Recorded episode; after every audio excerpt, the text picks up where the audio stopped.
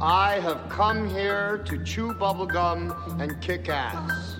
And I'm all out of bubblegum.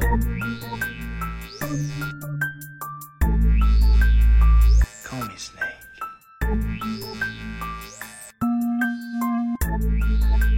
The blackest eyes, the devil's eyes. Purely and simply evil. Out of your mind, Wayne. God bless you.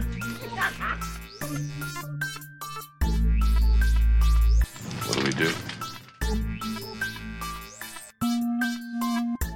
Hello out there, and welcome back to Precinct 13, a podcast about the movies, music, and mind of John Carpenter. My name is Nick Rocco Scalia, one of your two co hosts, joined as always by your other co host, Chris Oliphant. Hey, Chris, what's on tap this week?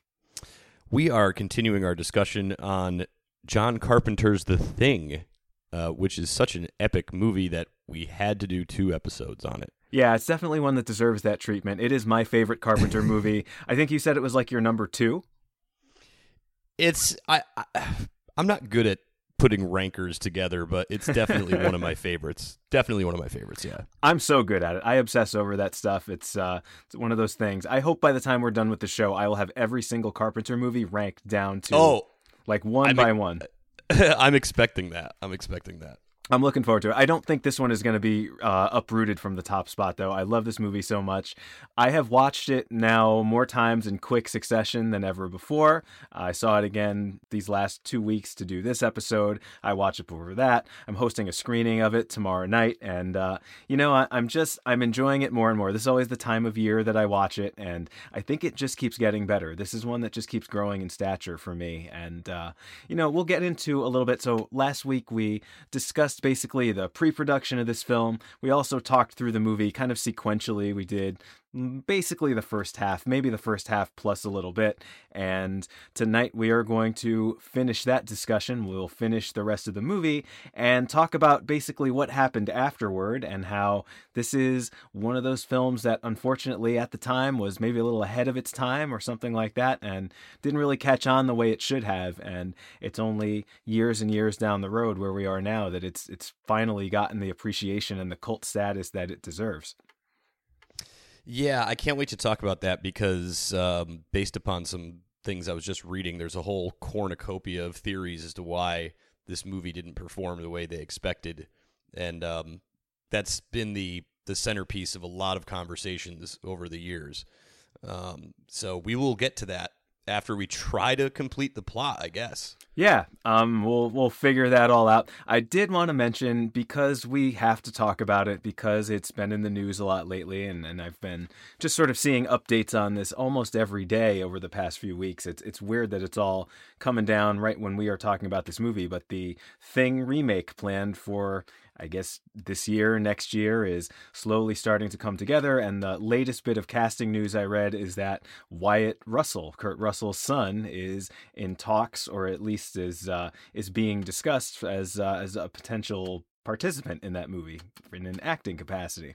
What do you- Really, what do you think of that?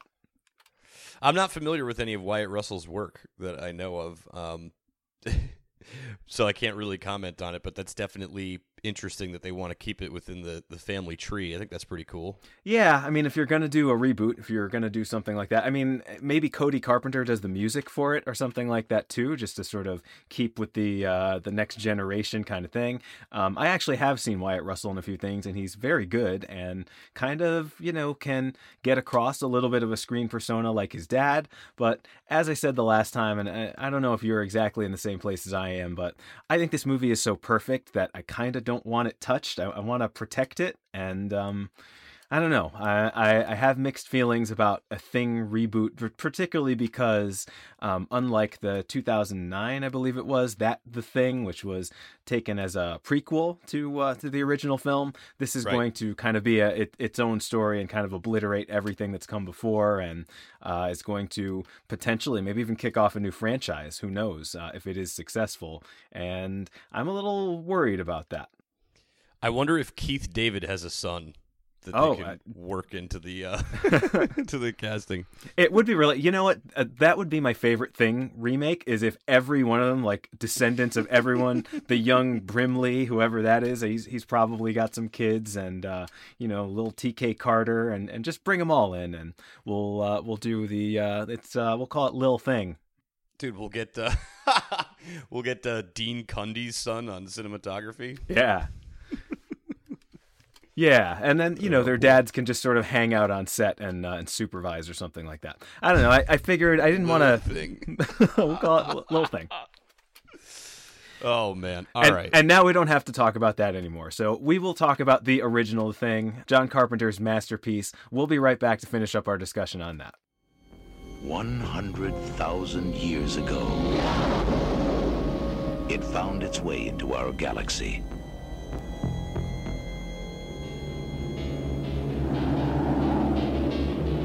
Trapped in the frozen wasteland of Antarctica, it could not escape. Now, the men of Station 4 have made a monumental discovery an alien creature had frozen, but not to death.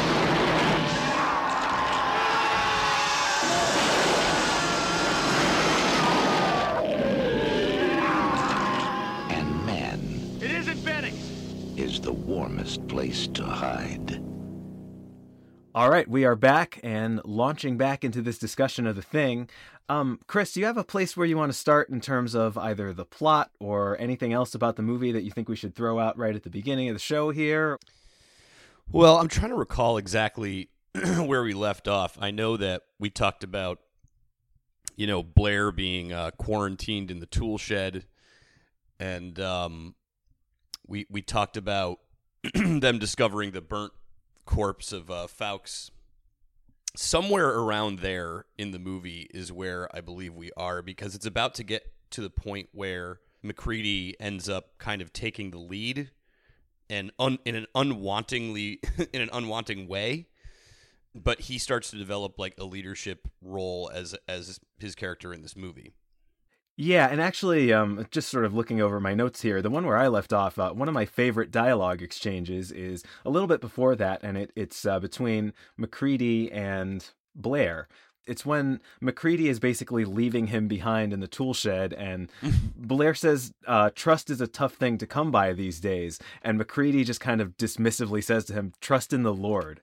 And it's this great little sort of sarcastic moment, um, you know, invoking God in this movie that is just about this sort of godless, horrific situation, and uh, and you know, he's kind of acknowledging at that point that from here on out, we're not going to be able to trust each other at all anymore, and uh, and already you know, we, we mentioned on the last episode, there's this moment in the film where um, day turns to night, and Carpenter, sort of in his commentary, says this very, I thought, prescient and perceptive thing where he says, Night falls and we never really come out of it, or something like that. So, um, you know, this kind of downward spiral is already happening, and we know at this point uh, that that we're not really going to be getting out of it. And I, I think that's it's sort of an interesting way to view this movie, especially if you've seen it a number of times, as as you and I have, and most of the rabid fan base of this film has. Is what is the point where you realize that there is going to be absolutely no chance at a happy ending here? I mean, I think it's fairly early on, and and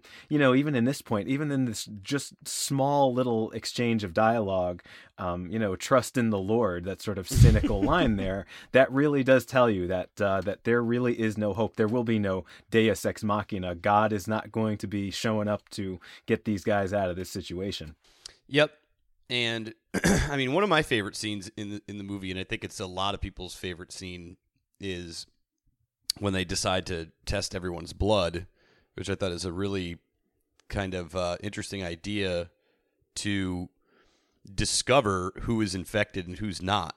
Um, I don't know if I'm getting ahead of myself, but that scene is incredibly suspenseful. You, you And, are uh, a little bit, but uh, I will okay. say, just leading that discussion off, um, Yeah. Carpenter has basically said that is the scene that made him want to do the movie, and I think it's it's definitely one of my favorite scenes, if not my favorite scene. It's it's incredibly suspenseful. I want to really really break that one down because really, I mean, that sequence it before and after that sequence is really important stuff also i mean there's this one little passage of this movie here where everything is absolutely critical and uh, and it's kind of like three or four of its best moments like right in a row um, but the lead into that is when they go back to the outpost and they open up the refrigerator with the blood samples in it Oh yes. and they see that the blood has been tampered with. And uh, Carpenter, in his commentary track, he says that's where the paranoia really starts to set in in this movie because now they sort of know that someone who is still among them is working against them. And, uh, you know, like I was saying just a second ago,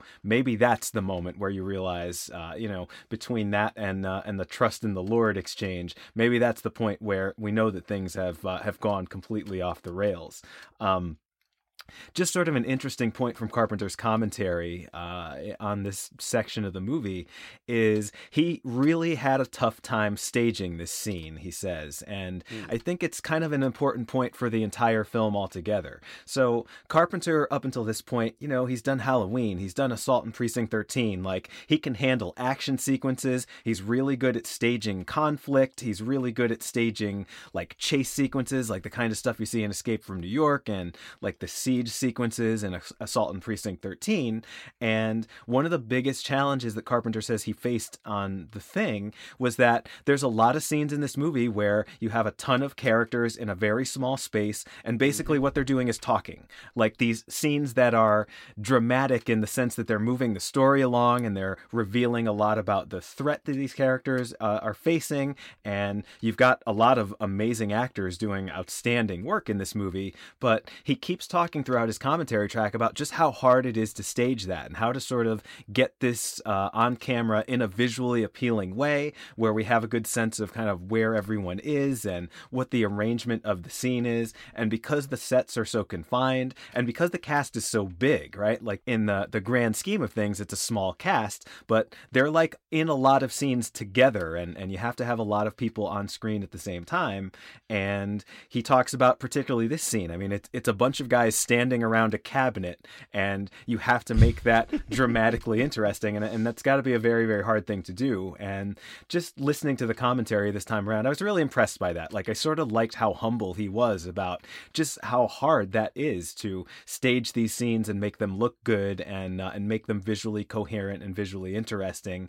And considering i mean some of the directorial stuff he's done up to this point i mean you'd think he could handle anything right? I mean he's done genre movies that are full of complicated action set pieces and sequences and and you know, this is just a scene of some guys standing around, and for him to single something like that out as one of the hardest things he's ever done, I think it's fascinating. I seem to have a recollection of that because I did. Uh, I didn't take um, any notes on the commentary, but I did listen to it, and I remember him saying that there were certain scenes where you know they'd go to shoot, and he he really didn't even know how to direct them. You know, he was just like, "All right," and the, just totally winging it. Um, but I think it's a great point that you bring up because yeah, as this guy who's like pulled off so many different varieties of scenes and and genres to be to have the, the stumbling block be you know just how do I how do I film this conversation?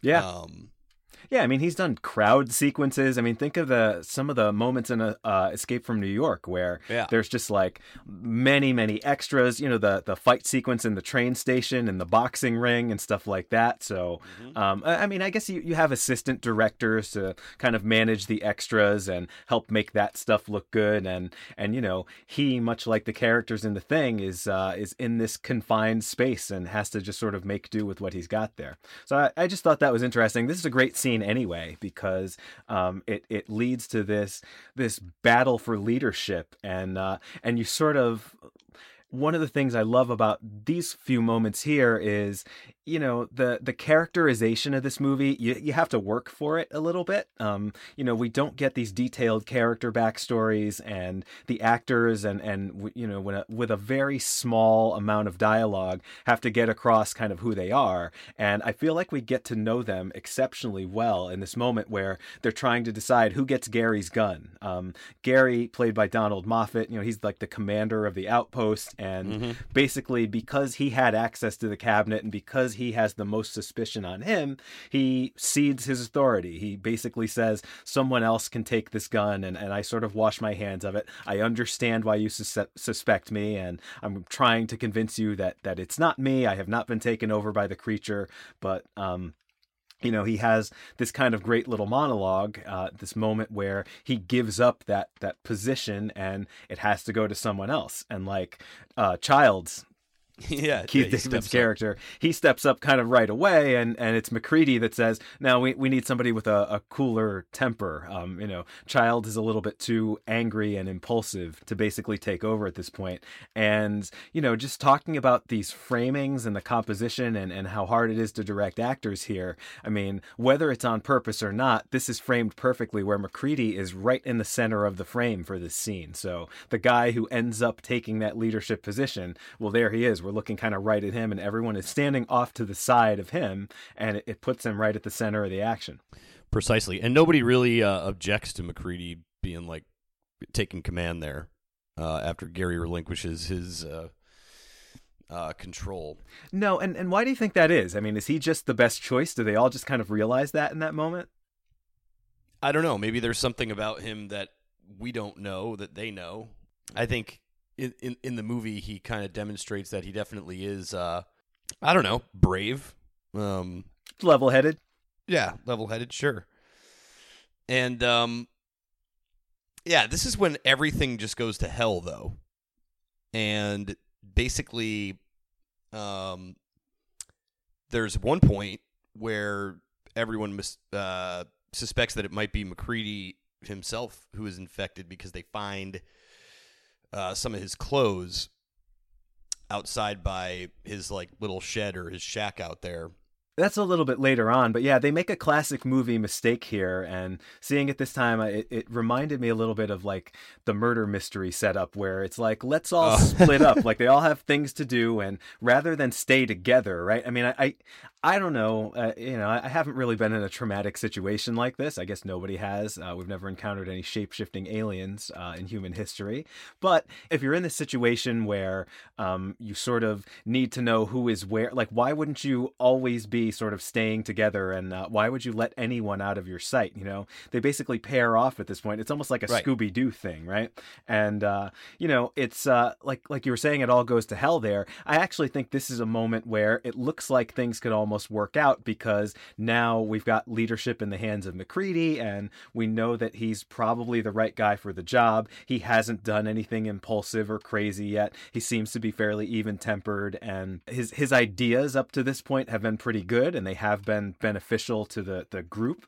And then they sort of go off and split up and i think that's a, a real problem there. Um, you know this this idea that they're all going to sort of go their separate ways and then who knows when they come back right especially if not both of them come back if it's only one which is exactly what happens um, then you have a pretty good suspicion that either he or the other guy he was away with is is the creature Yeah, and I love that scene where MacReady's like, I got to go check out, you know, my bunker or whatever. And they're like, why? And he's like, because I didn't leave the light on. And then the camera just shows the light on in there. Like, that's pretty neat. Oh, that's a great moment. Yes. Somewhere around here, and, and forgive me for not knowing exactly where it fits into the whole mosaic of things, but there's a great moment where MacReady records his transmission to uh, Yes. to the folks at home, essentially, and uh, it's a very very famous scene in the movie. It's kind of a piece of dialogue that uh, people have remembered over the years, and he says we're all very tired. Um, it's this very kind of desperate, defeated monologue where I think he's realized at this point that it's a really hopeless situation, and they've all been up for you know way longer than a person should be, and they've seen their friends die right in front of them, and, and these horrific transformations, and you know just the the way he expresses that we're all very tired, really you know it, it kind of gets across just the bleakness and the the exhaustion of this movie, and um, you know it's it's a movie that you don't really get any let up from that. You know there's there's no levity. There's very few moments of this where you can just sort of relax. Um, you're always kind of on edge, and you know maybe that's a problem of the movie. Maybe that's a, a a reason why people have not liked it. I personally think the tone of it is perfect, and uh, and I love sort of being put through the ringer with this movie. But he really does kind of sum up the way it is and uh, and what the atmosphere is like there. And what I think is fascinating about this scene is this was added in later. Uh, this was not in the original script, and there was a mm. lot of development of this film being done on set. And this was one of those things that came along a little bit uh, farther down the road. And once again, as we've talked about with previous Carpenter films, it's some of those scenes that are the most iconic scenes, um, like the opening to The Fog, where you get that amazing ghost story sequence that kind of gives you the tone of the whole movie and, and really puts you in, in the, the mindset to appreciate that supernatural ghost story. This kind of does the same thing for the, the thing, and I couldn't imagine the movie without it. Yeah, I mean, it's so excellent, man, and I love how some of the uh, some of the most beautiful shots in the movie are coming up here. But before we get there, um, I want to mention that they they at this point, this is where they find they find Fawkes. His uh, body is burnt to a crisp, and I think they they assume that he killed himself um, to basically prevent from morphing into an alien um, or whatever. And then we get this is right around the time where they start to suspect that MacReady might be infected, and he's like, I love the scene with him with the dynamite and uh, you know the the uh, how he's just like I'm gonna blow this whole place. You know, I, I, that that whole scene and the way it's lit and everything is just so awesome. You're talking about when he comes in through the storeroom. Yes. Yes, I, I love that scene also. Um, I love there's this great production design thing that they do here where his beard is all sort of encrusted with ice yes. and he just looks frozen. Yes. Um, reminds me a little bit of Jack Nicholson at the end of The Shining, that, that famous closing shot of, uh, of Jack Torrance at the end of The Shining, and he's just covered in snow. And yeah, I mean, another amazing moment of, uh, of Dean Cundey just painting with light and tells you everything you need to know about this character, this sort of garish light from the flare on his face and you know, as much as he has been kind of even keel up to this point, you realize that you know this guy's just desperate to survive and he will do anything. And I don't know, I, I am trying to think back like to the first time I saw this movie and whether I ever thought that MacReady could have been the creature. And and I don't know. I mean, this is a moment where you do have to, uh, you know, they they find his jacket, they find something literally with his name on it, and you know we've we've already had set up that when the creature takes you over, you you sort of lose your clothes. It rips through your clothes like uh, Nauls finds somebody's underwear in the kitchen earlier in the film, and it is uh, it's an indication that the creature has taken over his body. But yeah, I mean, things get really sort of desperate here, and he just plays this scene so so well. I mean, it's uh, it's a side of Kurt Russell that we haven't really seen uh, in this film before. Yeah, or probably any film in his career up to that point. But it's just great, and I mean, it it, it looks awesome. Like I feel like we haven't talked much about um, Keith David's character Childs at this uh, up to this point. What's your what's your read on him in this movie? Um, Childs is a really interesting character. Actually, I love Keith David as, as, an actor. By the way, I mean he's still working all the time today, and uh, and he just he's a guy with like really great sort of gruff, tough guy screen presence. And I think you know we're we're meant to understand Child as just this very no nonsense kind of badass grizzled character. And you know carpenter makes a point about he he sort of saw the thing as like an old world war ii men on a mission kind of picture. And you know if you think back to war movies there's always somebody like childs there right? Like someone who just doesn't take any bullshit from anyone. And um, you know he's he's uh, very short spoken i mean he's not a guy that's gonna expound on on philosophy or anything like that. He's kind of just there to get the job done and it's interesting. I mean, we're we're really skipping ahead here, and we'll come back, but uh, but it is MacReady and Child are the two survivors at the end of this film. And I think anytime you have a, a, film where people are getting killed off left and right, like this one, and you have a very limited number of characters left at the end, it definitely tells you about the values of the film and uh, and sort of what is a, a good way to be in this world. And and you know, it turns out like we lose so many other characters. I mean, the down to earth characters like uh, like Fuchs they die. The uh, the sort of really logical, scientifically minded characters, Blair, I guess would be the good example there, or Copper. They die over the course of this film.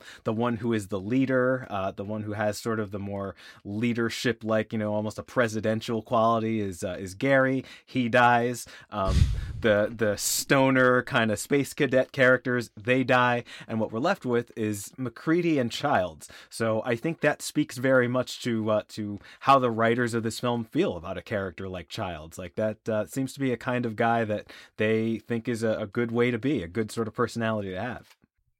Yeah, and that's so crazy. They find out that that Blair was like building this spacecraft and uh, the stuff with Blair is so good, right? Like once he gets exiled from the camp and he's out in the tool shed, like every time we see him or refer to him, like something really interesting happens. Um, like when when MacReady goes to visit him, basically, and he opens up the little mail slot or whatever it is on the door, and Wilford Brimley's there in that scene with a noose hanging very prominently right in front of him. Like that's Yeah. what he's been doing with his time in there, like just plotting his own suicide and stuff like that. And uh, and Brimley in that scene is so good. Like he actually really moves me there, where he's saying, you know, I'm not going to hurt anybody anymore, and I'm harmless, and I just want to get out of here. Like he really tries to uh, to make this heartfelt appeal to MacReady, and MacReady, being the the even tempered, level headed guy that he is, he's not hearing it, and he understands that unfortunately, you know, Blair may look like your grandpa, but he could be a lot more dangerous than that. So he leaves him there. But uh, but I don't know. Brimley really gets under my skin there. Like I, I almost kind of feel bad for that character. What do you think of that moment? I totally agree with you. He he's he's so much compared to how nuts he was before. He's he's like so cool, and he's just like, I just want to come back in. I'm not gonna hurt anybody.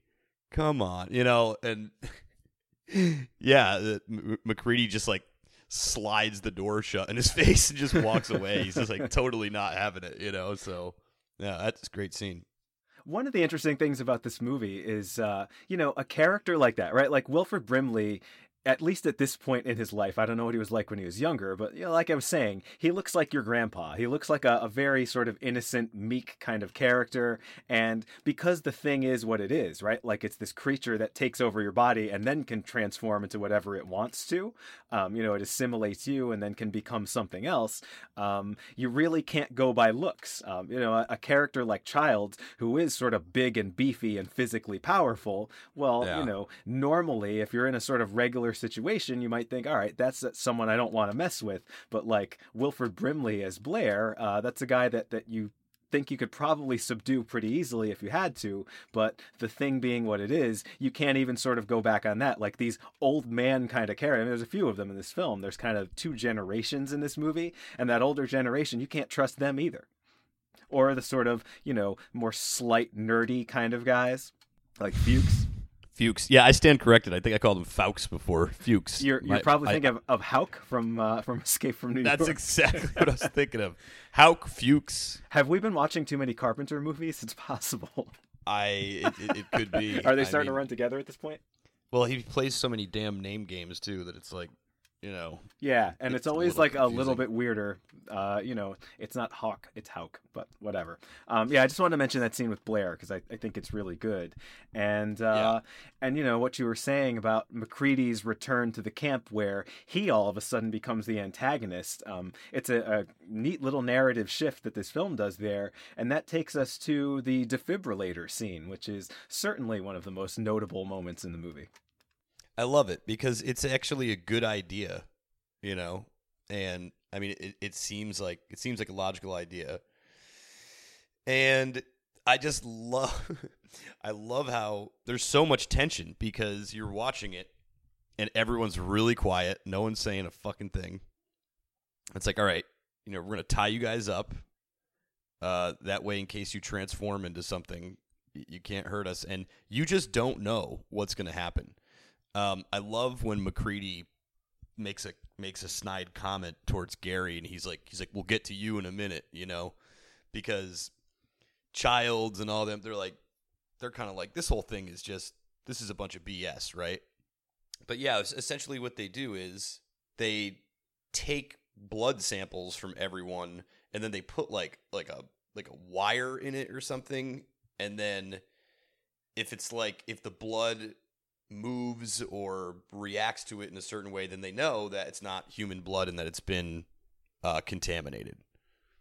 It's actually MacReady who kind of figures out the way this creature works. That he essentially deduces that every cell kind of operates independently. So um, you know, if you try to, even if you take a piece of it, like some blood, some cells that are forming its blood, and you try to hurt those, uh, it's going to react. The blood itself is going to try to get away from that stimulus and try to survive. Um, I do, like, before we get too far into the blood test, though, we got to talk about the defibrillator scene. That comes first. I always get these two mixed up also. Um, oh, right but the moment where the the creature basically bites arms off and uh, and then turns into this spider creature. It's Norris. Uh, the Norris character is on the operating table, and Copper is just defibrillating him. And you know, it's that sort of rule of three thing. It might even be four times. I'm not actually sure. I'd have to go back and watch it again. But it's that sort of old gag where you get used to something and it happens once and nothing happens. Happens the second time and nothing happens, and then the third time, just I- I've never seen all hell break loose quite in this way so in, in, in, any kind of movie before. Um, you know, where literally uh, Norris's midsection opens up, becomes a giant mouth, and bites Copper's arms off. Uh, it is one of the great gore moments I think of all time. Yeah, his his his body becomes like a bear trap. yes, just, exactly. Like, just perfectly describe it. Bite bites his arms or his is it one arm or both arms? No, it's both. He's got two stumps. Yeah. The prosthetics look great. I mean, it's it's great practical effects in this moment. It's so gross. This dude's arms just get straight up cleanly bitten off. I mean, it's crazy. And, uh, I mean, you get this incredible transformation of Norris on the table, and Norris becomes this Norris thing creature, and like his head starts separating from his body, and there's all this like green, sinewy muscle stuff that's like just breaking apart. I, I mean, it's it's truly horrific. I mean, it's it's one of the great moments of body horror I, I think ever. Yeah, well, I mean, I I can't imagine it being much more sensational than that. Um, and uh, but I mean, just it, because like it's such a quiet moment leading up to that. I mean, we've got we already have a crisis, right? Like Norris is basically dying. There's a scene earlier on where I think it's when they're they're fortifying the outpost, like they're nailing boards over the windows and stuff like that. We see him kind of clutching his chest a little bit, so we know he's a guy with a heart problem. Um, you know, he's he's got kind of a condition. Why you'd send someone with a heart condition to an Antarctic research base, I don't know. Um, that's uh, right question for the writers to answer, I guess. But um, it was the '80s. You know, yeah, they... I guess whatever. I don't care how old he is or what his pre-existing conditions are. Just send him out there. We're sure he won't freeze to death or have a heart attack. But um, just sort of you already have this character who's in distress and someone who's trying to save him and it's kind of a quiet moment it's kind of a conventional dramatic moment you know this character is dying let's get the paddles out and see if we can start his heart back up. And then it just goes almost comically awry and we get uh, some of the the greatest transformation greatest pra- practical effects in the movie. And then of course you get the spider head moment which uh, which is, is another iconic uh, like the kind of thing that you only see in this movie. Yeah, and I mean, well, after after Norris, uh, you know, after Norris transforms into a large mouth, uh, MacReady blasts him with the flamethrower, and then his head falls off and uh, grows these giant legs and turns into this like arachnid head or something. And man, that is scary as hell. Like and it kind of crawls past them without any of them noticing. Oh, it's a great moment where where it's in the background and they're in the foreground. And something about, I mean, I, I, don't know about you. I am one of those people that just cannot stand spiders. I'm okay with snakes. Oh. There's a, a, lot of things that I'm fine with, but I have a little bit of arachnophobia. And something about the way this creature looks, those spindly legs. Oh my god! And uh, the effects here are so so good. The puppetry is so good here. It kind of goes under a table at one point, and you can yep. see the legs just kind of twitching a little bit. It's not really really moving. It's just kind of standing there, and you know it's going to pounce or move or something. And it's just so unsettling. And, and it's got this guy's head, and it's just, I, don't even know how to describe it. I mean, dude, this is like a, Dante's Inferno of movies. you, you, you, you say that, you know, you have uh, a little bit of arachnophobia. I am scared out of my mind of spiders. I always have been. um, there's a there's a movie that I would recommend. Eh, actually, with William Shatner. Have you ever seen Kingdom of the Spiders? I have not have heard about it. Oh my god, that is the worst. It makes arachnophobia look like, you know, E.T. or something. I don't know. Arachnophobia is one of those movies I need to see again. It's been a long time. I was a little kid when it came out, and I saw it. I was probably way too young for it, and uh, and I remember being straight up horrified by it. And I wonder. I mean, you know, it's an older movie, but because it is uh, like specifically about spiders, uh, I probably would still have the exact same feelings about it. But yeah, I mean, this is uh, it's one of the sort of quintessential iconic scenes in the movie. I'm sure that this is the scene like when people went to see this in 1982 and didn't know what they were in for. And Carpenter talks about that a lot about how audiences were just not prepared for where this movie was going to go and Yeah. how brutal it was going to get. Um, you know, if you were just kind of sticking it out, like, all right, I've probably seen the worst that I'm going to see here. And then this happens. then this happens. This is where you just go running for the exits of the theater. Like, you know, the, the comparison is always Alien, right? But the most gruesome moment in the movie Alien is the chestburster scene. And that happens, you know, about 40 minutes into the movie or so. And it never gets worse than that. I mean, there's some real intense suspense sequences after that. And there's the, the part with Ash, the android, where he gets dismembered and, uh, you know, his head is like spewing white liquid everywhere. But nothing's quite as intense uh, gore wise as that chestburster scene. And here it's like, we've seen so much already. How much farther can they go? And then Carpenter's basically like, here's how far we can go. Yep. And you got to mention it. That that it's that's awesome. How the line of dialogue when they look at the spider right before they torch it is just what is it? You've got to be fucking. You kidding gotta be fucking And- kidding me. I mean, and, uh, the uh, I loved how I was um, one of the few people in a group I was with when we saw uh, it chapter two in theaters, and they uh, totally winked at this movie with the spider head, and I think they even say the same line. And I remember just going, "Oh my god, that's totally a reference to the thing," and I love how they did that, and I love how I knew what they were referencing um, in that scene. Yeah, I mean it is. If you're gonna pay tribute to uh, a horror scene from the past few decades, you got it's got to be this one. And that line, I mean, it's just it's so perfect. Like the delivery of it is so deadpan, and it's just it's it's such an audience surrogate thing too. Like you got to be fucking kidding me. That that's how far they're gonna go with this, really. And uh, you know, I mean, this is not a funny movie, but uh, but that's my actually second favorite line of dialogue in the film. My my favorite one is coming up a little bit after that. But there are these moments of sort of just deadpan humor that, at least for me, it kind of uh, it eases the tension just a little bit there, just enough, right? Because you have to still be in the moment, but also it's so intense and it's so crazy and so gruesome that you need a little bit of something to uh, to sort of ease that. And I think this does a great job of that. Yeah, so they torch the spider head, and uh, um, then we go.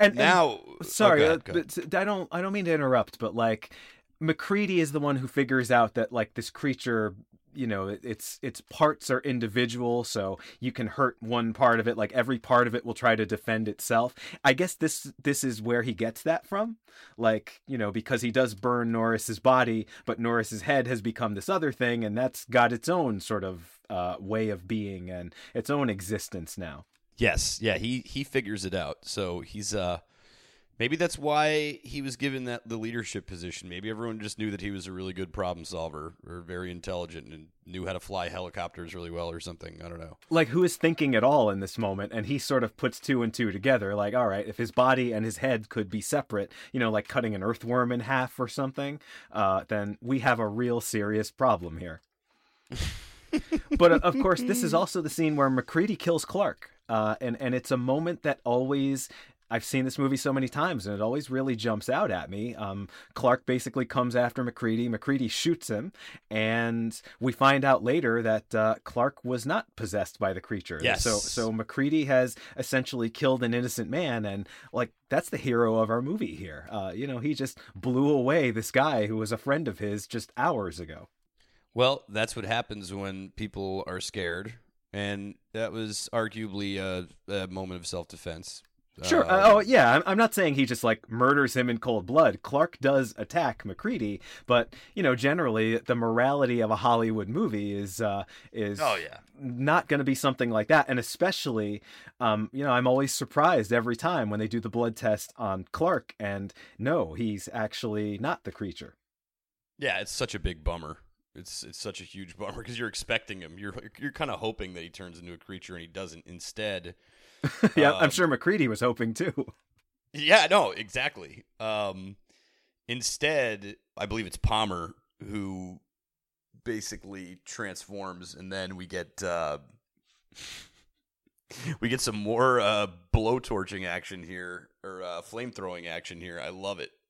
I- love how that's the way to just get rid of these things most efficiently is just to grab a flamethrower and go to town.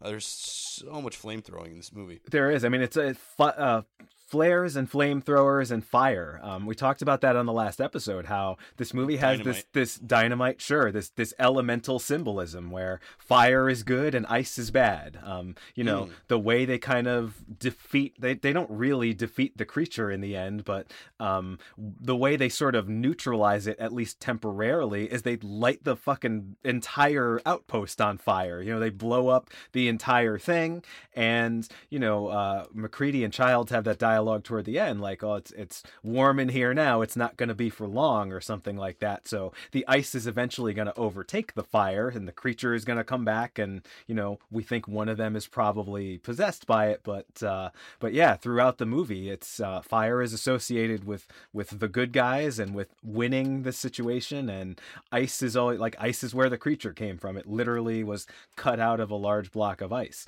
Um, the blood testing, I like. I don't want to go too far past it before we just. Uh, I mean, we've we've talked about it a little bit already, but just the the quiet of this scene Mm. and I and the way, it. yeah, and uh, and MacReady sort of like I, I love the progression, the sort of arc of this scene. It's almost like a little movie in itself where he finally gets his way. Like, all right, this is my idea. I'm going to do this blood test. And they're real skeptical of him at first. And he goes through the first few samples and absolutely nothing happens. Nothing happens. Yeah. And uh, and Gary just sort of yells at him like, "This is pure nonsense." And uh, and you know, you sort of agree at that point. It's like, all right, yeah, maybe it was a good thought, and uh, and maybe you thought you had something figured out there, but uh, you know, you could be wrong, and you're putting these people in danger, and they're tied down, which. Uh, you know, leads to, as I was saying, my favorite line of the dialogue, uh, my favorite Oh, line of dialogue in the movie. it's Gary, right? Yeah, about uh, you know being in this fucking couch.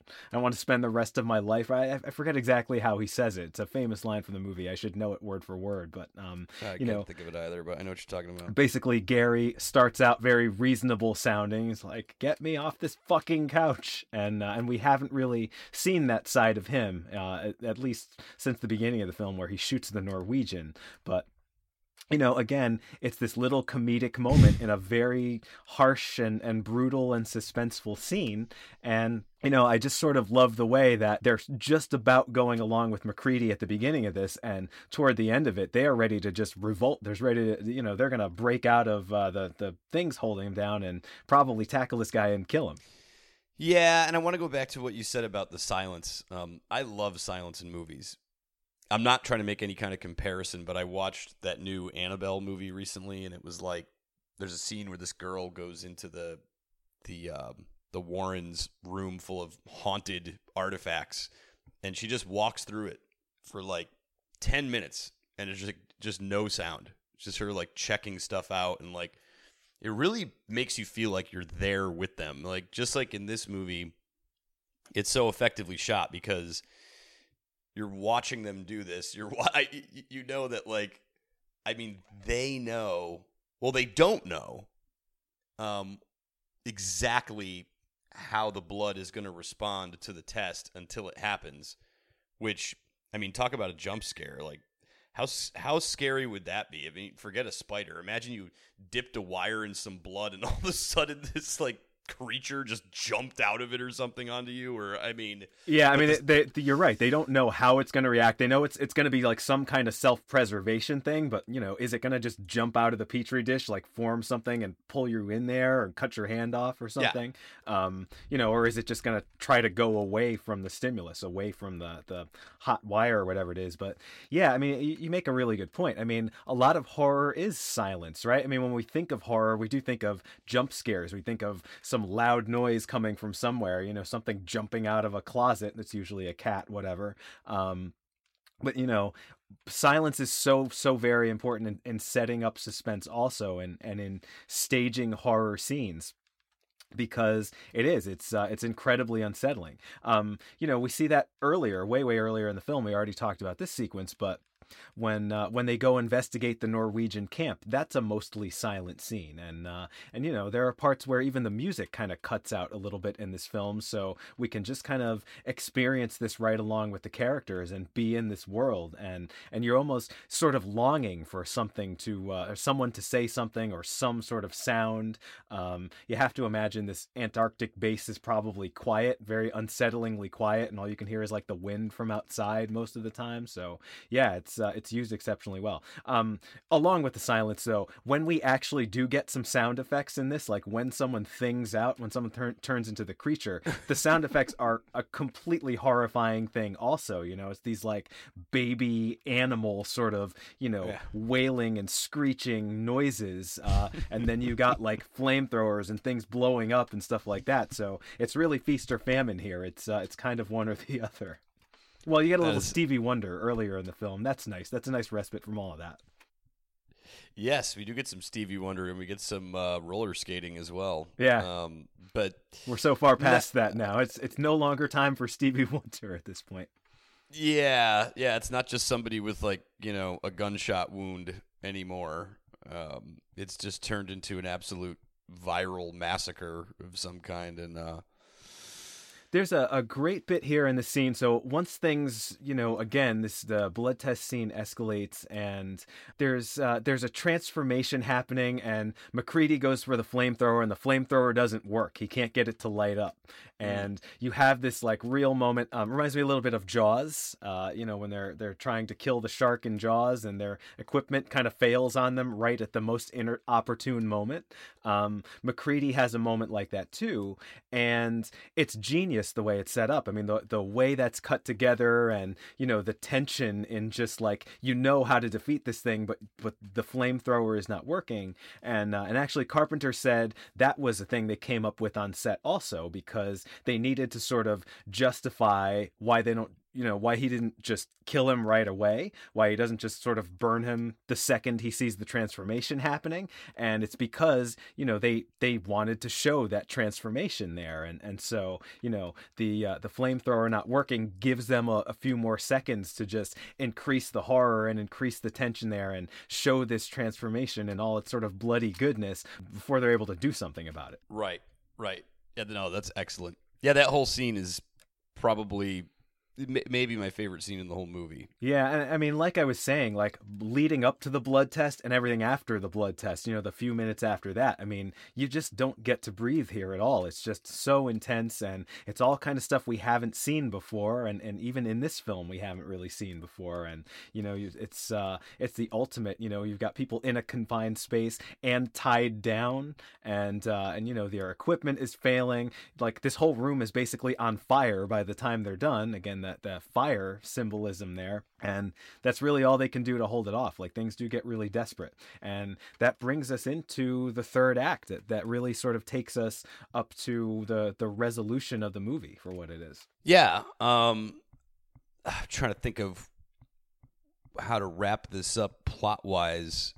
Um, I mean, well, I, I mentioned it before. This is where they, they find out that you know Blair has been assembling this spacecraft or whatever.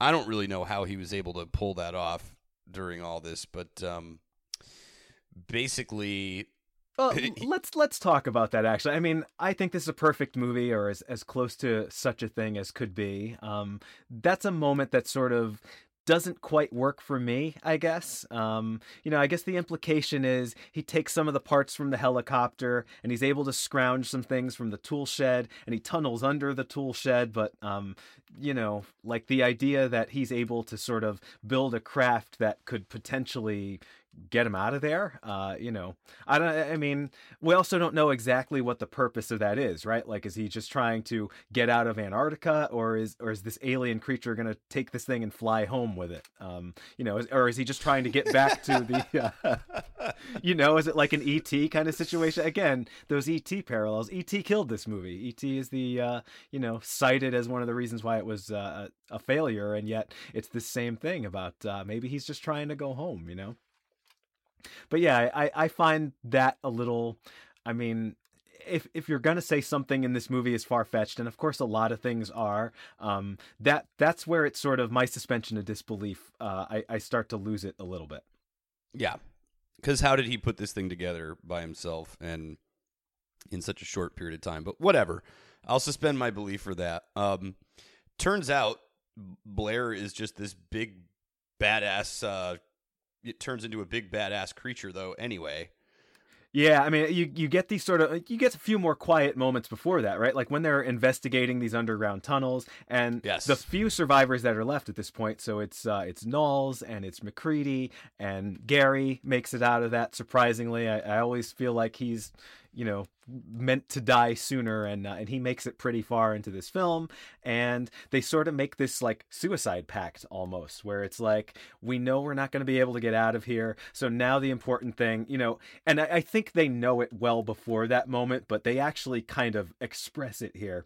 They finally just come out and say look this is a suicide mission. We're all going to die. Again it's uh, that World War II men on a mission kind of picture here right? Like um, to defeat this enemy we're going to have to sacrifice ourselves and now it's about saving the world. It's it's no longer about saving ourselves. Now it's about just finding some way to prevent this from ever getting out of here. So we get uh, the exploration of the tunnels. We get them mm-hmm. basically blowing up the whole camp like i was saying before. MacReady crashes a, a, a bulldozer through one of the buildings and um, you know it's sort of mass chaos there's a great moment where the camera's pulling back through a hallway and they're just blowing up, you know, piece by piece, just throwing dynamite into every room. And it's like explosion, explosion, explosion, and um, all really, really intense stuff.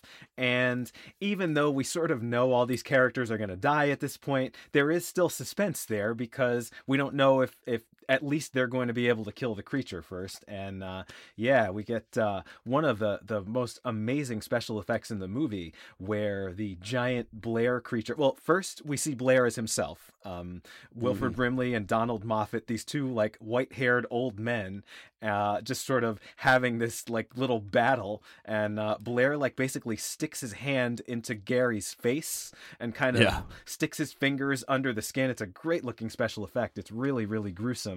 And you know if you weren't scared of Wilford Brimley up to that point, he is terrifying in that scene. It's a great performance uh, that he gives there. When you know this is the first time we see Blair uh, as you know we've seen him with the axe before, just smashing all the equipment, but now he's like this super powerful character and kind of just like crushes Gary like a bug almost and then we get like the uh, his transformation we don't see but we get this amazing shot where basically he's ripping up the floor he's underground and he's coming out of uh, you know he's emerging into this tunnel from from underneath and so the floorboards start flying up and we get this great tracking shot as they're running away from we don't even know what it looks like yet right but we know it's yeah. huge and incredibly powerful and then we get like the final iteration of the creature. That is absolutely right. Um, yeah, I think all that is so awesome. Like sometimes how, because this movie obviously wanted to show its monsters, uh, but I do like, I do like how they kind of take advantage of this scene and. It's cool when they don't always reveal everything, so it's just completely left up to your imagination. But yeah, I mean, this is where Brimley or Blair, I mean, he just I mean, he loses it, man. You know, well, he's he's gone. Is, yeah, he's he's gone for sure. Um, the what, what do you think of the final version of the creature? So the climax of this movie is uh, Mm-hmm. basically we see this final version of the thing, and watching it this time, I was kind of struck by how short a time it's on screen for, right? Because I do, you know, I, I have memories of it and the way we see the dog head and we see Norris's head. It's like Yeah. basically showing us almost every form that it's taken up to this point. And, you know, as I was saying on the last episode, it's like this is kind of the ultimate monster movie because it's the ultimate monster. It can become whatever it wants. It can become human like, it can be sort of, uh, you know, spidery or rodenty or something like that. It can be like a Lovecraftian tentacle beast. Um, you know, it's it's like a greatest hits of every horrific monster you've ever seen on screen. And now it becomes this sort of giant, um, you know, I jokingly said like a kaiju the last time. It's not quite Godzilla, but um, you know, this is the the biggest, most powerful form of it. You do feel like it could smash a building if it wanted to. Um, Sure. But but do you think it's too much? Do you think they sort of overplay their hand in this final sort of moment of creature action in this movie?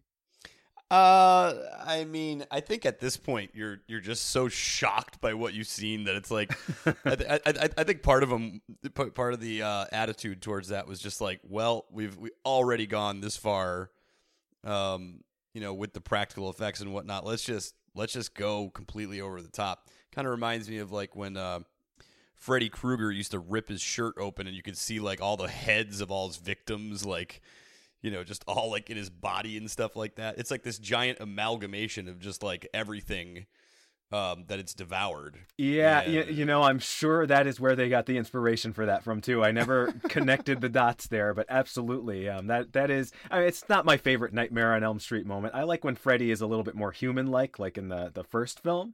But Yeah. uh, yeah, that is uh, that is quite a gag in that film, and certainly that comes from here.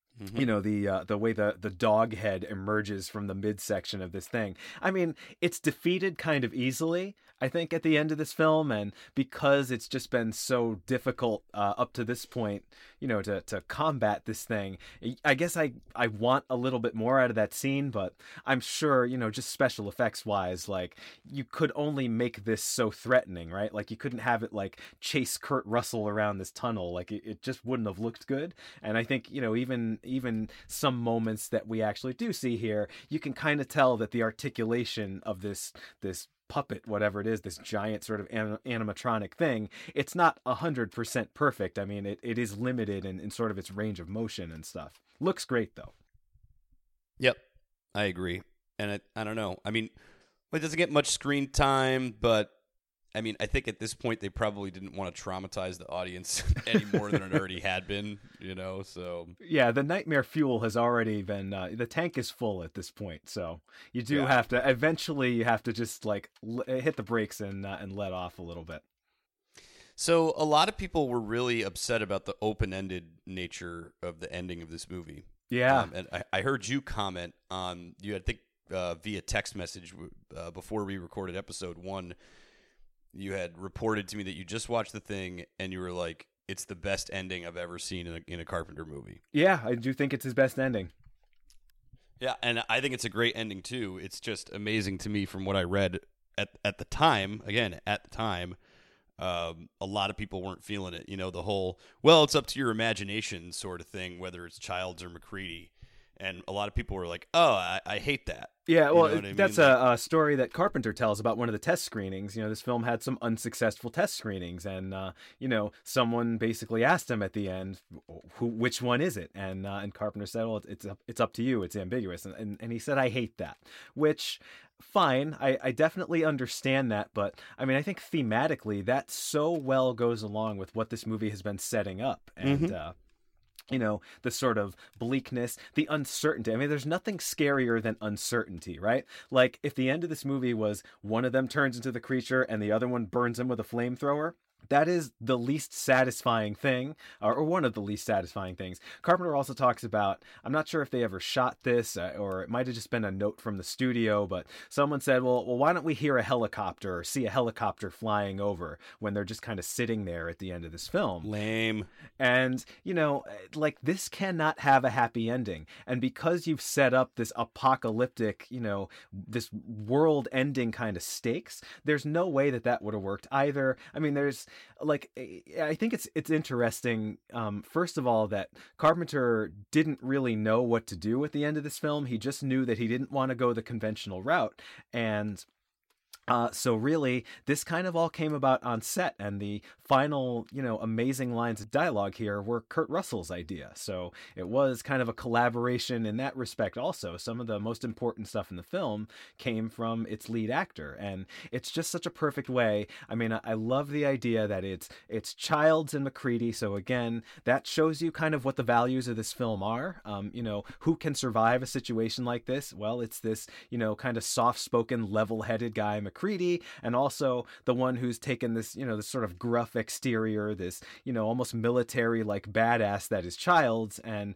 for some reason, uh, you know, it is those two sets of personality traits and characteristics that can get you through this situation, but you actually can't get through the situation uh, because, you know, we assume they both die at some point there. But the idea of the two of them kind of having a laugh, sharing a drink, they know that all is lost, but they did the best they could. I mean, what a wonderful wonderful moment of just camaraderie and brotherhood. And, uh, you know, uh, Child says, So what do we do? And MacReady says, Oh, well, just sit here a while, see what happens, right? Because what else can you do? I mean, that that is kind of the only reaction to this situation is, uh, you know, enjoy each other's company a little bit longer, and you know, you might have to kill each other two minutes down the road, but for now, you know, it's nice and warm. The camp is burning. They're uh, they're not cold, probably for the first time in the movie. They did defeat the sort of mega version of the creature, so you know, it's uh, it's time to take a little victory lap there. I think it's fantastic and uh, they're both so good in this scene.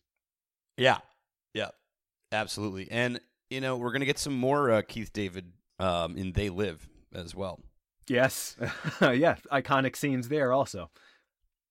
hmm So, I mean, we went over this movie in, in pretty good detail plot wise. I'm sure we missed out on things. I'm sure there's characters that we didn't flesh out a lot. I know um, our friend Josh kind of chewed me out, chewed us out for not talking about Cabbie enough in Escape from New York, and I felt bad about that. Oh yeah, uh, I, but, well I do love Ernest Borgnine, so I apologize about that. Yeah, yeah. So we didn't, you know, it's it's impossible to cover everything. You realize, you know, how much detail and how much depth there are to these movies when you actually try to just talk about them um, this is uh, such a beautifully constructed movie too, and yeah. you know to listen to Carpenter tell it, a lot of the things that work so well they hadn't really had worked out uh, when they went out to shoot this movie. And this is a big studio movie. You know, it's it's Carpenter's first studio film with studio backing. He actually talks about the blood test sequence and how there's all these practical visual effects in that sequence, and um, you know, it, it was just a, a, very complicated shoot. And he says, you know, I, I don't know that I would have been able to do that on one of the independent productions I had done before. And it's not just about budget, but it's more about support and crew and things like that. And that's such a logistical nightmare to set up a scene like that. And he basically said, I couldn't have done that without the studio. Um, but like considering that so much more money was being spent on this and so much more was riding on this than Carpenter's earlier movies, um, the thought that some of the best stuff in it was just sort of spontaneous and just happened on set. And it's like, oh, well, you know, we didn't have a moment where this particular emotional beat happened. So we just kind of wrote it in and shot it on the fly. Like that blows my mind because this movie is so cohesive to me and it's so tonally perfect. I mean, it, it sort of never lets up from what it's trying to do. There's nothing that feels out of place here. There's not a single scene that I would cut from this movie. I mean, I think it's kind of a long movie. It's about an hour and 45 or something like that.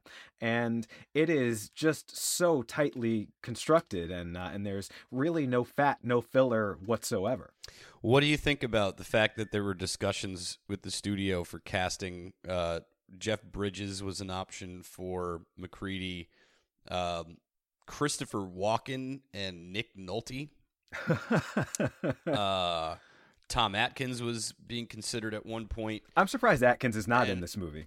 Yeah, yeah, exactly. Like there but, was there was a role here for all of the Carpenter regular, like Donald Pleasence and Tom Atkins, and uh, you know uh, maybe not Jamie Lee Curtis, but certainly there were Charles Cyphers should have been in this film. I'm kind of surprised. You know, he kind of went with a lot of people that he wasn't familiar with working with, but uh, you know, Kurt Russell is so good in this, and you know maybe it's just hindsight, maybe just loving this movie over the years and loving that performance. I mean, Jeff Bridges, Christopher Walken, they're some of my favorite actors, but I don't know how they would have worked in this movie because Kurt Russell's just so damn good in it, and he came up with that amazing ending moment. So Well, I yeah, and I mean at at at this point, I had read something about how Carpenter uh, ultimately chose to go with um, Kurt Russell just because I mean, you know, they had already done two movies together and probably had a really good working relationship at this point.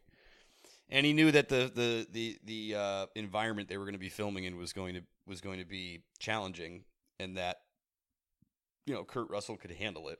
Sure. And I think he Uh, needed somebody there who trusted him, right? Like a lot of these Yeah. guys, like I was saying, he's working with them for the first time. And, you know, it is his first big studio picture. And Russell, at this point, eh, you know, he's got a great working relationship with Carpenter, I think. And the movies they made together were very successful. And uh, I think Kurt Russell just had a very good sense of how he worked. So, you know, if anybody else had a question, if like Donald Moffat or Wilford Brimley, these like older actors who'd been in the business a lot longer, like, you know, what's up with this Carpenter kid? I feel like Russell could have, uh, you know, talked them down or just sort of given them a good sense of what to expect and things like that. Because, yeah, I mean, uh, the the rest of those regulars are not here. Yep.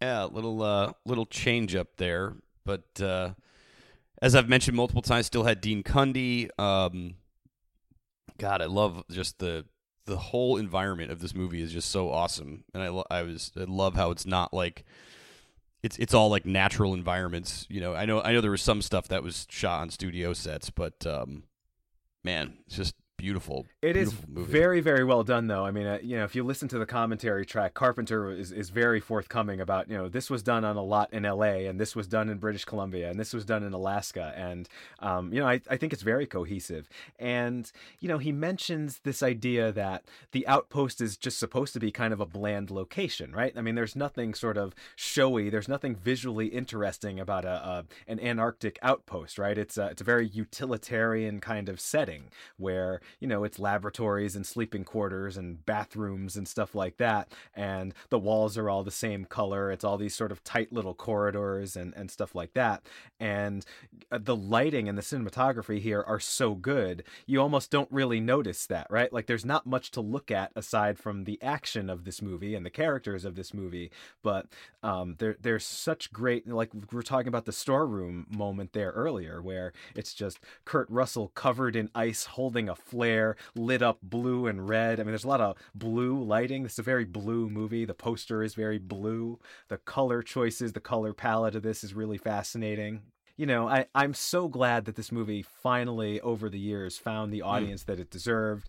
Um, and, and that's, I guess, something worth mentioning also. So, this movie was a commercial failure. As we talked about on the last episode, there was kind of an overall decline in horror films uh, and profitability of horror films leading Yeah. up to this.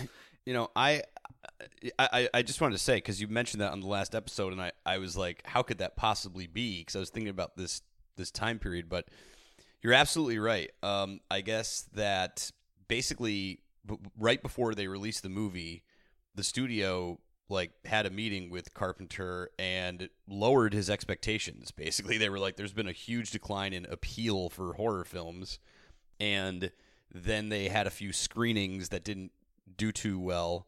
Um, I had read about there was a screening of ET where the trailer for the thing played, and like, oh like, man, I would have loved to have been there. basically like everyone. It was just like dead silence in the theater after the trailer played, and that, and that's when they knew like they were dead. You know, like this movie was not going to do well, but.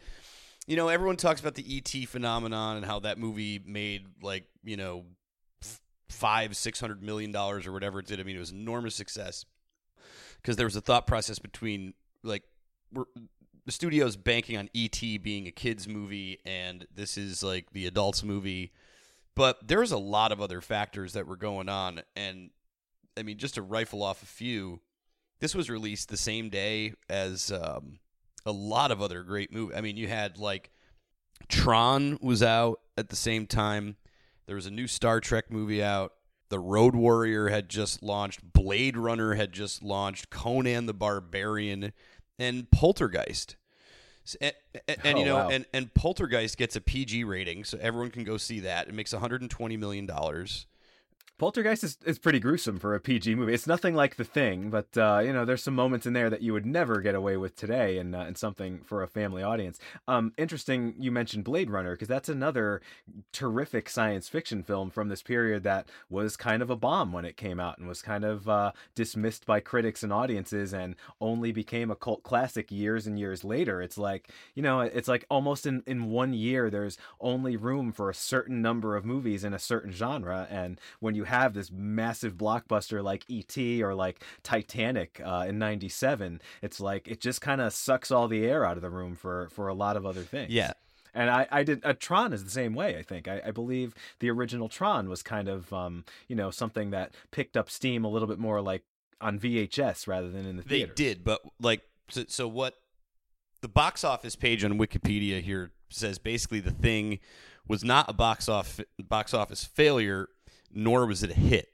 So I mean, it made 19.6 $19.6 million on a $15 million budget.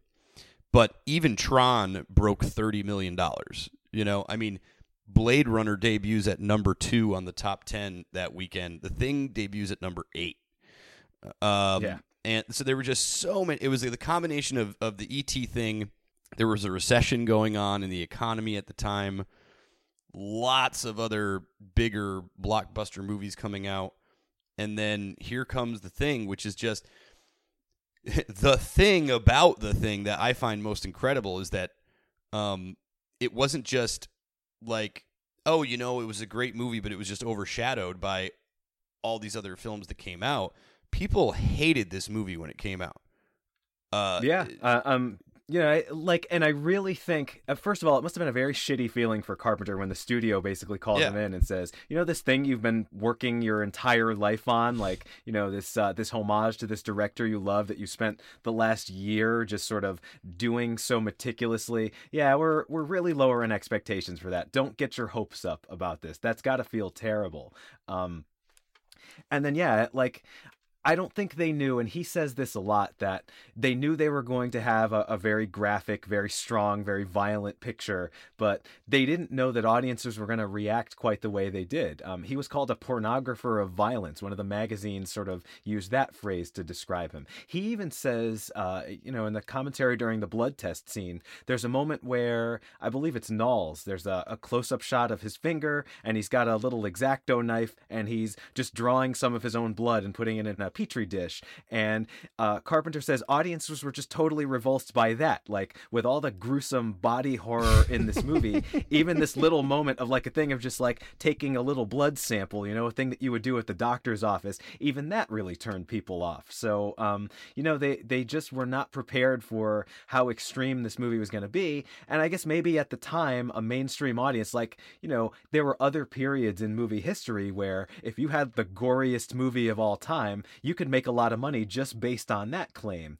And I guess here, you know, like you said, it, it just it was not that time in American history. People were not interested in that. Um, something so bleak, something so nihilistic, and and something that just you know you're going to see things that you can't unsee, and uh, and people were not It- ready it- for that. And You know, in, in a way, this movie's almost had the biggest turnaround in like cinema history.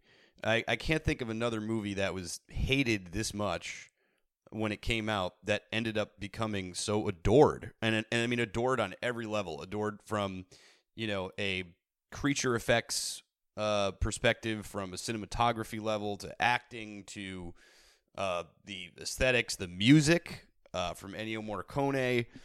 Uh, like Yeah. this movie ended up not just being like, oh, you know what, that movie was pretty good. It went from being the most hated movie on earth, and at this point in Carpenter's career, his first failure, you know, it's his first Yeah. failure, um, to just being like this absolutely um, fawned over movie by fans all across the globe, and it didn't even take that long.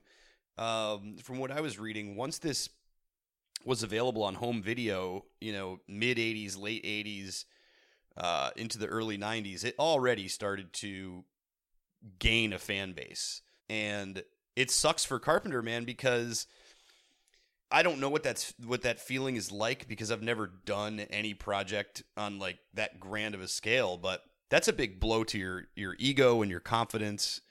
Um, and well, he, it, lo- it he lost his job. Yep.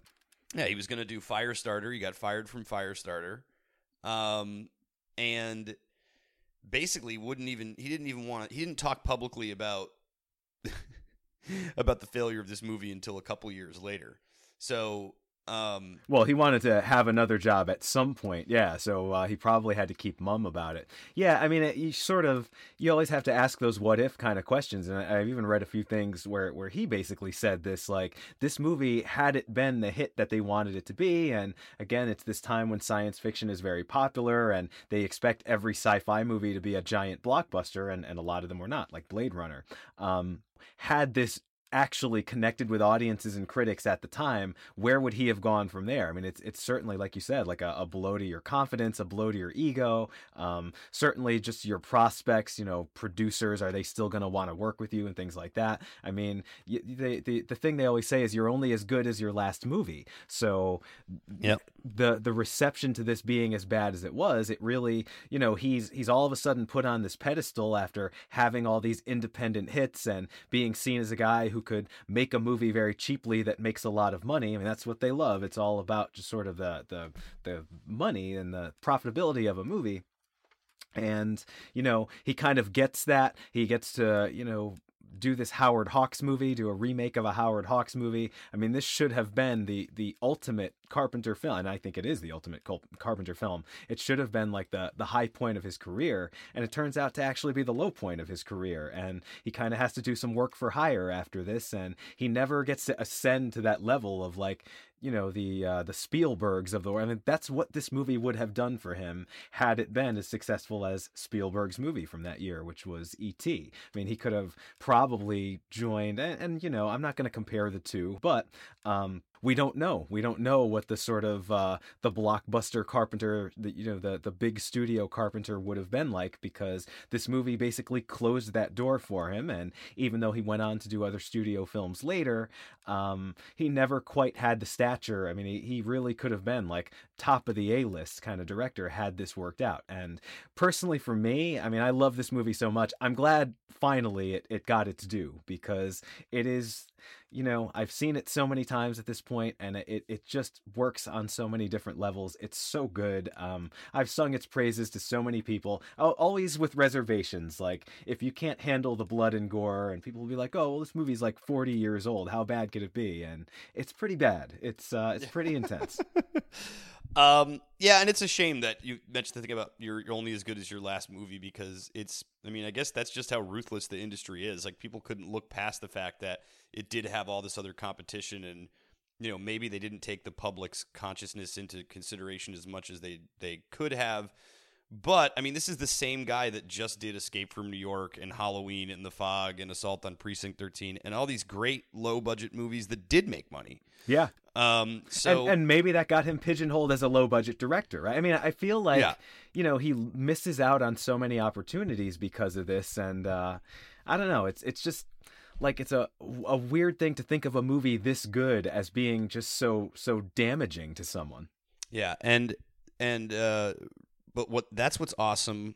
One uh, vital element of the awesomeness of what we're doing on this show is that regardless of what you know critical reception was to it at that time we can sit back and just from analyzing the nuts and bolts of the movie and kind of just seeing the the the career the evolution of of John Carpenter as a filmmaker at this point he just keeps getting better you know and that hasn't he hasn't lost any momentum as a filmmaker. He just had his first swing and a miss on on a commercial level. Yeah, just happens to be his biggest movie to date. And, and, I mean, you could argue that Carpenter never really gets a totally fair shake ever again after this, right? I mean, you know, he does work for the studios again. He does kind of get to direct some fairly notable properties like Christine. I mean, that is his next movie, right? It's uh, 83. So you know, it's not like he went into exile for 10 years and then got sort of lured back with a very small project. I mean, Stephen King was a, a, huge author at the time. Christine was a hit book, so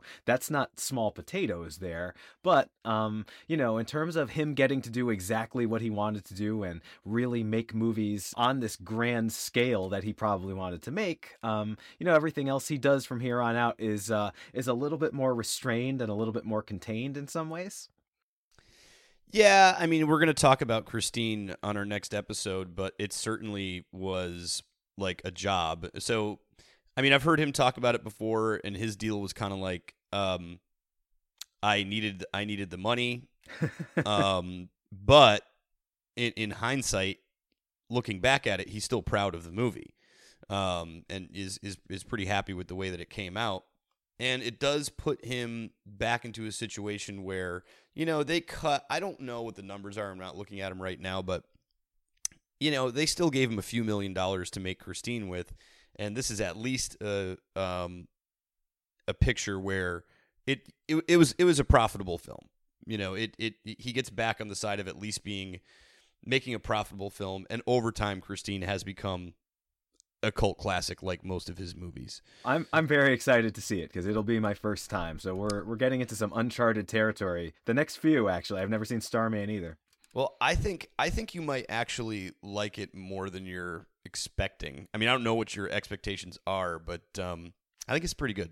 Well, I like John Carpenter, so uh, I, I probably won't hate it, right? you probably won't hate it. I don't think the director of a movie I love as much as The Thing could completely blow the next one.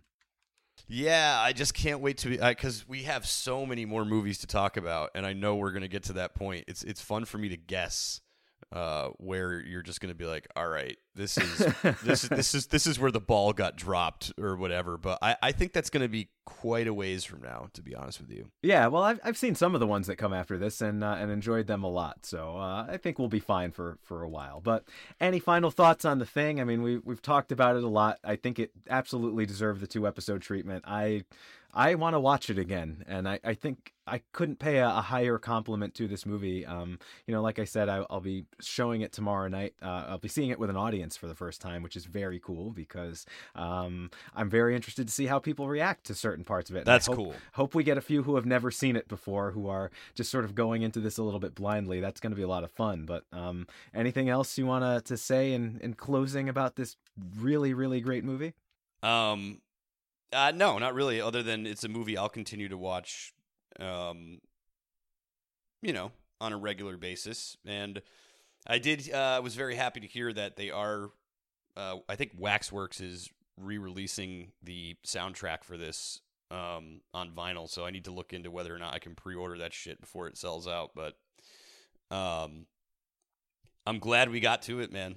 You know, this is uh, we've done uh, like a, I feel like at this point we've done a whole leg of his career yeah, I um, mean we've hit a lot of classics at this point, and uh, yep. and I when we were first talking about doing this show, The Thing is definitely one of the movies where it's like I cannot wait to just sort of break that movie wide open and spend some time on it and and really just share my love of it. I mean, look, do we know everything about this movie? Probably not, and that, that's true of everything. I mean, we we are not approaching this as like the uh, the quintessential Carpenter scholars. Uh, I've never met the guy. I don't uh, I don't know a lot of personal details about him, and I'm sure we've missed things or or made some mistakes along the way. But um, mm-hmm. you know, I, I hope it comes through on the show. Uh, my my sincere love for this movie and my sincere appreciation for it. I mean, I, I think this is a, a genre that I care about very much. I love horror and science fiction, and this is one of the best films in that genre that I've ever seen. Period. The end.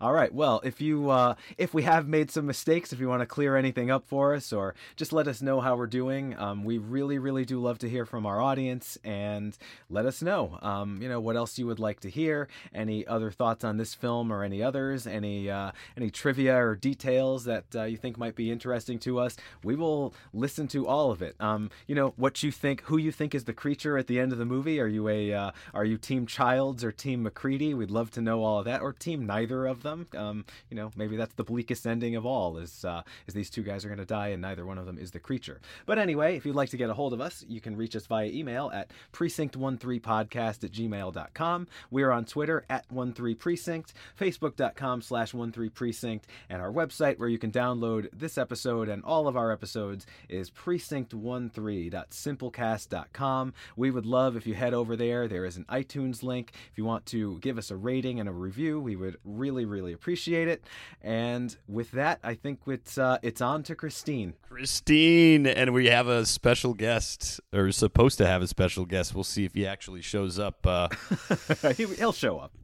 yeah, um, Josh Mosley. We're talking Christine, and he's pumped. He's a big Stephen King fan. He just read the whole book again, so I think our conversation is going to be very interesting.